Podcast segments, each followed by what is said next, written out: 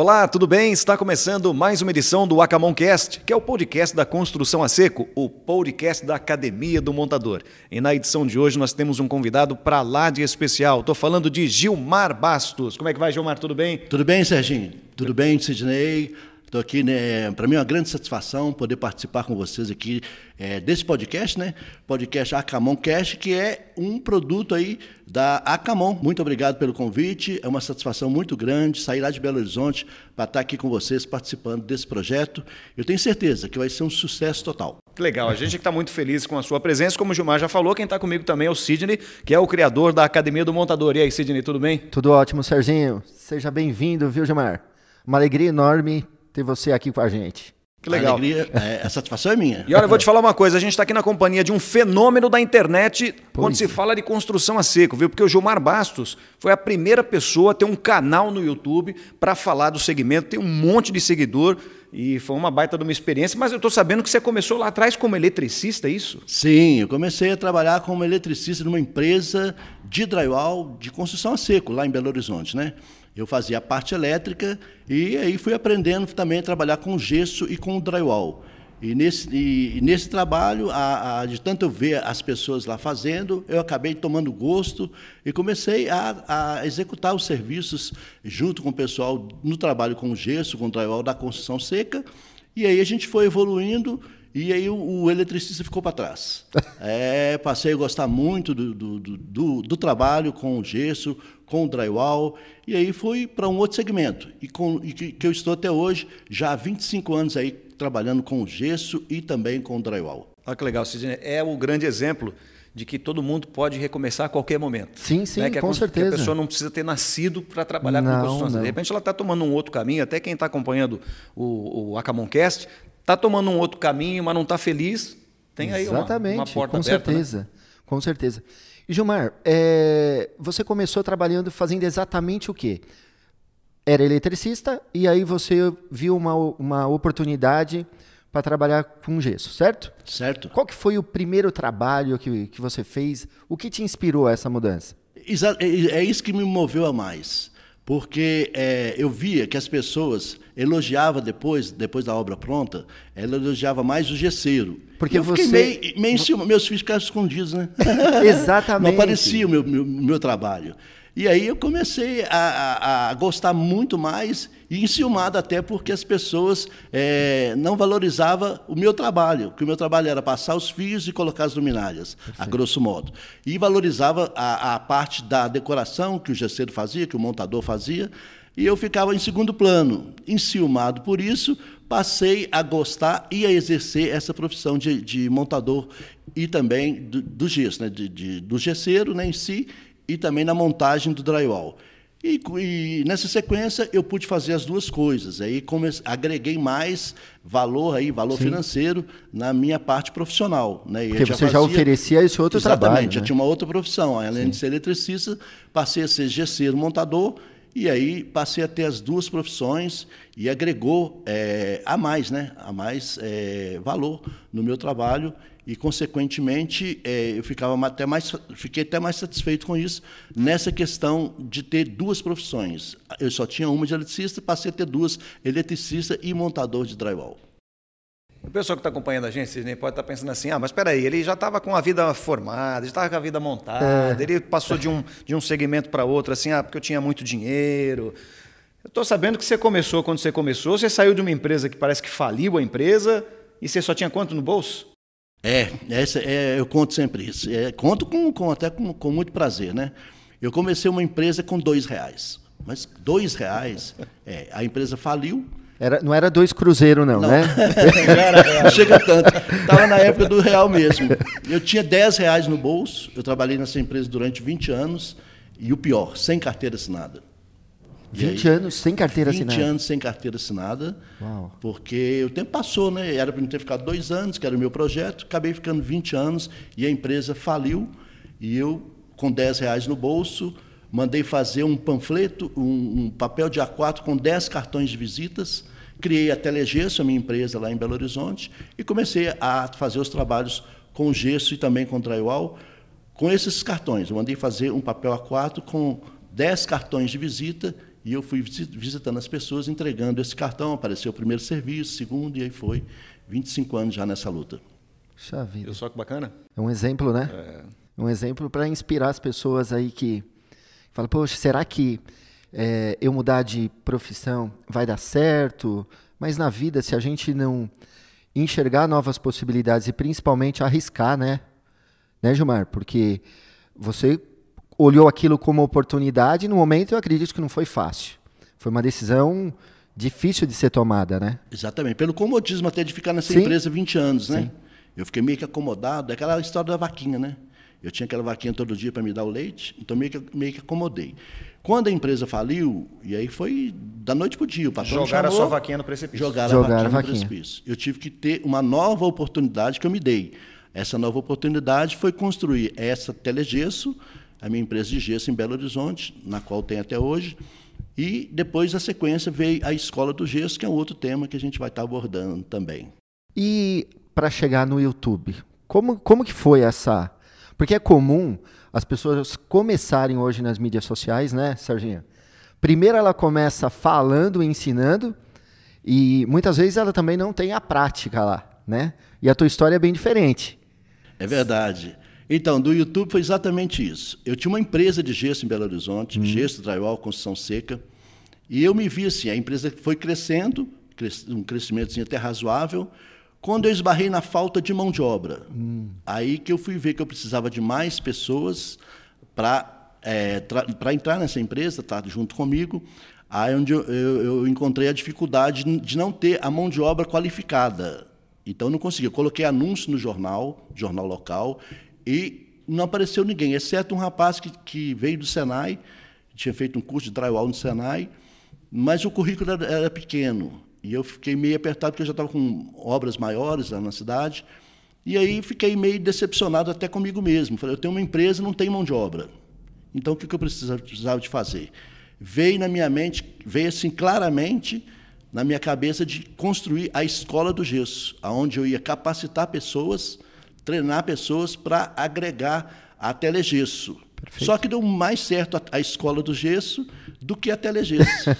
porque aí começou a aparecer mais pessoas para fazer é, cursos lá e treinamentos Olha comigo. Só. E veio a ideia do YouTube a partir disso. Então foi uma sequência. Telegesso, empresa, aí a escola do gesso para treinar, capacitar pessoas para a empresa e aí veio é, o YouTube. Aí a minha ideia do YouTube era que eu ficasse mais conhecido, porque eu estava oferecendo um produto, curso treinamento, mas quem era eu? Eu não era ninguém. E veio a situação que eu acabei de contar para vocês. Vocês riram bastante, vão rir mais, o pessoal que está em casa, é, porque foi muito engraçado. Foi até um desafio, porque eu, eu colocar vídeos no YouTube, é, além da dificuldade muito grande que a gente tem de estar tá falando é, com a câmera, né? como todo mundo, eu também não, não, não, não foi um desses também. O que aconteceu foi que eu contratei uma empresa para gravar o meu primeiro vídeo para ir para o YouTube. Uma produtora, Uma seria? produtora. É. Uma produtora até de nome. Não vou falar o nome porque vai ficar chateado. não acreditou no projeto, vai ficar chateado. Você sabe quem é. Então, é, é, o que aconteceu é, é, é, cômico, mas é a realidade. O, eu gravei, fui gravar o primeiro vídeo, e foi muito terrível, muito travado, muita dificuldade. E aí, o que esbarrou na hora de, de, da edição, mais dificuldade ainda para editar. A gente tinha gastado duas horas para gra tentar gravar um vídeo de um, de um minuto, tinha gasto já umas duas horas. Na edição, para achar as imagens, foi mais terrível. Quando o produtor, para ficar livre de mim, editou lá o meia-boca, me entregou o material, me entregou também o conteúdo. E aí foi me levar na porta da, da, da, produtora, já era uma e meia da manhã, por volta de uma e meia da manhã, quando ele Caramba, bateu que hora que vocês costas, começaram? que hora que vocês começaram? ele me bateu nas, nas minhas costas e falou, Gilmar, vou te dar um conselho, para com isso. não gasta o seu dinheiro com isso. Sai fora disso, você não leva jeito nenhum para vídeo. Você é todo ruim. E isso foi o que mais me motivou. A desmotivação que ele tentou me passar foi o que mais me motivou. Fui embora para casa e falei: não, eu sou capaz, eu vou ficar bom nisso. Eu, pelo menos tentar eu vou. Eu vou tentar e vou ficar bom nessa, nessa situação de vídeo. Olha só. No, outro, no dia seguinte, eu dispensei a empresa, comprei um equipamento, não igual bonito igual esse, mas comprei um equipamento e comecei a produzir meus próprios vídeos. Criei o canal no YouTube, o canal, o canal chegou a ter 4 milhões e, e 200 mil visualizações. Nossa. Meu primeiro vídeo é, chegou a quase um milhão de visualizações. E na época não tinha. Não, não tinha. Eu, eu, eles falam que eu sou o precursor, né? Olha só. E eu acho que sim. É, comecei a produzir vídeos para o YouTube para esse segmento da, do gesto, do drywall, da construção seca. No YouTube, eu, eu tenho quase certeza que eu fui o primeiro. Depois surgiram outros, né? E a gente está aí também continua no YouTube, continua também agora no Instagram, que está muito aquecido, né? Sim. É, falando sobre, sobre o trabalho com o gesto do drywall, com o objetivo de ajudar as pessoas. Quem me conhece sabe que eu sou de ajudar mesmo, Serginho, é, Sidney, ajudar as pessoas. Esse é o meu objetivo. Se eu ajudo uma pessoa, eu estou feliz. Né? Eu pude ali contribuir. Tem vários, vários comentários, tem vários depoimentos. Eu sou suspeito para falar de mim mesmo, né? Mas a própria rede, a própria internet, né? Até mesmo vocês, pelo convite, né? Que foram é, é, pesquisar sobre a meu respeito, sabe que realmente é, é fato notório que a minha trajetória no YouTube, graças a Deus, muito bem sucedida, em função da minha dedicação, em função daquilo que o, que o rapaz me incentivou, a desmotivação foi o meu incentivo, na qual estou aqui com muito, muita satisfação participando aqui do Acamon Cast. É esse podcast que eu tenho certeza que vai ser sucesso total aí no Brasil. O Gilmar traz uma reflexão importante para quem está acompanhando o Acamon Cast, porque a gente vive momentos difíceis, né? A gente Sim. vive momentos difíceis. O momento da construção a seco está aquecido, mas ao mesmo tempo, muitos profissionais que acabam entrando, alguns acabam desanimando. Né? Ah, porque isso não está dando certo, isso não está virando, e aí vem um depoimento Sim. dele para trazer o pessoal para cima, né? É verdade. E acreditar. É verdade. E tem muito mais histórias, né, de inspiradoras nesse segmento. A grande verdade é que não é só no segmento de construção a seco. Qualquer qualquer segmento requer muita dedicação. Primeiro, a pessoa ter certeza do que ela está fazendo, né? Perfeito. É, e colocar amor e, e principalmente respeito pelas pessoas que estão adquirindo aquele serviço né? Porque muitas vezes o que a gente percebe, a pessoa foca muito no produto ou no serviço dela, no que ela está entregando. Mas o cliente, o resultado que aquele trabalho vai proporcionar, muitas vezes está até fora do radar de muita gente. Infelizmente, isso acontece, né, Serginho? É, acontece mesmo. E o, e o Gilmar, que tem uma, tem uma experiência muito grande, queria que ele falasse para nós como é que você vê a, a, a, situação da construção a seco hoje, principalmente na região onde você atua, que é em Minas Gerais. Como é que você vê esse crescimento? Então, Serginho, o crescimento ele é, ele é constante, né? É, haja visto que é, os benefícios da construção seca, no que se diz respeito ao drywall, é, em relação aos outros métodos, os outros métodos construtivos, né? É, diante da velocidade, diante do conforto, uma série, uma série de situações. Em Belo Horizonte, o crescimento é muito bom. Né? A gente já está lá nesse segmento. 25 anos, a gente acompanha de perto realmente o que está acontecendo. É, o que faltou até então é mão de obra. Né? Faltou mão de obra um tempo. Agora, não muito, né? com a, as escolas de, de qualificação profissional, é, que também cresceram junto com o segmento, né? o segmento drywall. É, é, então, nesse crescimento, é, veio junto também essa perspectiva boa, que há um crescimento na construção seca. É, é, fato que eu ainda acho que precisaria um pouco mais de divulgação na parte cliente, né? para o cliente conhecer mais do sistema. E eu As acho possibilidades também, do sistema, a né? A possibilidade do sistema. É. E eu acho que isso também é um desafio para a gente, né? Está divulgando, levantando essa bandeira, continuando, né? Diante da da, das várias, várias situações é, que o drywall, que a construção seca permite, né? Dentre elas, é, a gente já falou em, em, em outros, em outros canais, é, dentre elas a economia de tempo, né? É, o respeito à ecologia, né? O, o ganho da, da é, ecologicamente correto, Sim. né? E uma série de vantagens em relação aos, às construções convencionais. Já visto drywall e também o steel frame, cresce Sim. muito em Belo Horizonte também crescimento do steel frame a nível Brasil, na minha opinião, muito bom. Eu sempre digo que o steel frame é a evolução do drywall, abre aspas, né? porque é um, é um, não é um, igual um drywall, o steel frame não é igual um drywall, a gente sabe disso, precisa de uma série de, de fatores, mas que é a evolução. Né? A evolução do, do, do drywall é o steel frame agregado é a construção seca. Então, esse crescimento a nível, a nível Belo Horizonte, a nível Brasil, eu tenho certeza que está muito satisfatório. Assim, é lógico que vai crescer muito mais, né? A gente precisa que cresça muito mais, que as pessoas conheçam, né? Eu tenho, eu tenho vários, já, várias experiências de pessoas que não têm o conhecimento, fazer a opção por um outro tipo de construção e aí é, ficar mais caro, demorar mais, uma, uma série de transtornos. Então, o que falta é as pessoas, o cliente final, conhecer mais sobre esse produto, que é Perfeito. é a construção seca, que abrange o drywall. E o, e o, segmento também do steel frame e, e, e por aí afora.